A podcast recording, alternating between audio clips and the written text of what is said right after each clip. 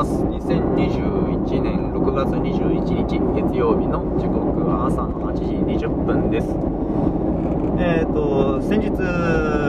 えー、サイコパスのラジオの上水祐樹さんと,、えーと、と Twitter とノート上でやり取りをしてそれがちょっと面白かったのでこちらでも話しておこうと思って収録しています。えっ、ー、と上水さんが、えーマイルドサイコパス一問一答というノートの記事をアップされていて、で、それについて、まず話しますね。えー、それはあまずその前提としてサイコパスというのはその上水さんからの知識しかないんですけど、えー、脳の機能の特徴であって、えー、感情的に他人と共感するということができないもしくはしにくいという特徴のことであると。で、えー、よくある誤解として、えー、感情がそもそも薄いであるとかえっ、ー、となんだっけ人の気持ちがわからないというものはちょっと違うぞと。でユミさん自分の場合は、えー、感情はもちろんあるしえ他人に感情的に共感できないだけであって、え、認知的に共感はできる理解はできる。だから人が何考えてるか分かんないということはあんまりない。はい。でその上でその一問一答の話に行きたいんですけどその一問一答は、え、YouTube 動画の、え、サイコパスの特徴10選みたいなまあ僕がね上水さんを知りつつその動画を見るとすごい悪意と偏見に満ちたものに見えてしまうんですけど、まあ、そうそういうことではなくて、えー、まあ、あくまで冷静にその10個挙げられている特徴について一つ一つ自分の場合はこうであるっていう見解を示してくれている、えー、記事だったんですけどノートの記事なんですけど、中の一つ、えーその YouTube 動画ので言われている特徴で、えサイコパスはえ特に理由もなく息をするように嘘をつくという特徴が挙げられていてでそれについて上水さんは、え、そんなわけあるかいと。で嘘はつくが、え、理由もなくというのは全く違うと、えー、自分が嘘をつくのは自分が社会に適応するための期待であると。社会の中でつまはじきにされないための期待である。で自分を守る行為なんだと。というふうに主張されていたんですね。でそれを読んで僕すごいなるほど面白いなと思ってでツイートしたんですよ。で、えっと、それどういうことを言ったかっていうとえー、とでも擬態って言われてみたらみんな知ってるよね。みんな社会の中で何かしら期待しながら生きてるはずで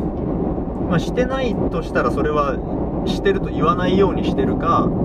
えー、擬態の定義がずれてるか自分でも気づいてないかのどれかだと思う。でその擬態してるって表明するのってすごいすごい自己認知能力だしすごく誠実なことだよねっていう風にツイートしたところ、まあ、それについても後日改めてノートの記事で面白かったのでちょっと考えてみましたみたいな記事を出してくださってうん、でそこで、えー、っとそのみんな全みんな擬態し何かしら擬態して生きてるよねっていうことに対して賛同すると、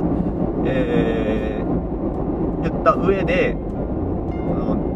上水さん自身としては擬態と適応とを分けて考えた方が良いのではと思っていると、えー、何が違うかっていうと擬態は行動上のことであって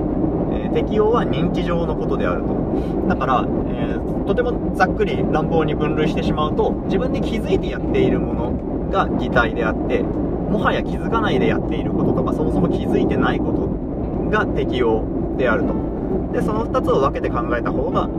すっきりするんじゃないかなっていう風に言ってくださってたんですね。でそれなるほどなと思ったんですよ。でえっ、ー、とだ僕はその擬態も適用もひっくるめてさっきのツイートでは擬態と呼んでいたわけなんですけどでここでちょっと思い出したことがあってあの平野啓一郎の私とは何かという本の中で提唱されている文人という考え方なんですね。分ける人と書いて文人なんですけど、えーと、それはどういうことかっていうとこれもまたざっくり話してしまうと、えー、個人インディビジュアルっていうのはそのこの成り立ちからしてもディバイドできないインディビジュアル、えー、分割不可能なもの。っていうっていう英語が当てられている個人という概念について、えー、まず否定しますと。で個人というのはさらに分割可能であってそれを文人と呼びます。でその分割っていうのはどういうことかっていうとこのいろんなコミュニティいろんな、えー、関係で人は違う顔を持っているものであってでそれは本当の自分というものが仮面をつけて登場しているのではなくってもうそれぞれの顔全てがいわば本当の自分であって、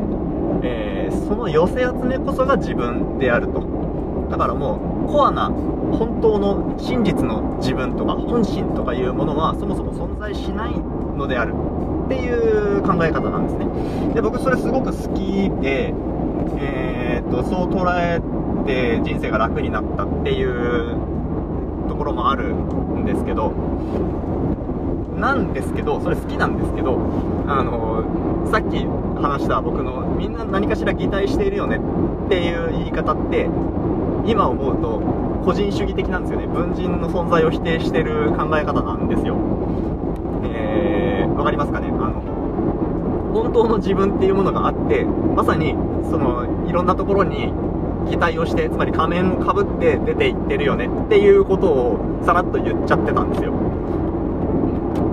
ん、ででそれについて擬態と適用と分けて考えるとすっきりするよって言われたのはすごい巧妙であのー、適応っていうものの存在を認めるっていうのはいわば文人主義的だと思ったんですよ。えっ、ー、とまあ、いろんなコミュニティにっていうことについて、えーと、想定されてたかどうかわかんないですけど、まあえーと、自分がどっかに誰かとの関わりの中でいろんな自分に変容するっていうことを、えー、分かってやってる分かってわざと自分をねじ曲げているっていうものともうそうじゃなくってそれが本当の自分なんだっていう擬態と適応を分けて考えるっていうのはいいですね なんかちょっとどちらかってしまいましたけど。うん。そう。だから僕がツイートで先に言ってしまったみんな何かしら擬態しているよねっていうのは、えー今僕はちょっと正確な言い方ではなかったなというか自分の好きな言い方ではなかったなと思っています。えー、だか擬態っていう言葉についての悪いイメージとかもちょっと影響してる気はしますけど、うん、擬態と適応を分けて考えたいですね。うん。まあそもそも擬態が悪いことであるっていうようなニュアンスは込めたつもりはなかったんですけどうん。まあでも、えーと、無理してるよねっていうような意味だったんですよね。みんなどこかしら無理しながら生きているよねって本当の自分に嘘をつきながら過ごしてるよねっていうようなことを込めていたんですけど、うん、でそういう適応っていうものを導入するとあまり無理してるとか嘘をついてるとかいうことではなくって自然にいろんな顔を持ってるよねっていうレベルで理解できるなと思ったんですねはいえー、そんなことを考えました。はい、それではおしまいです。ありがとうございました。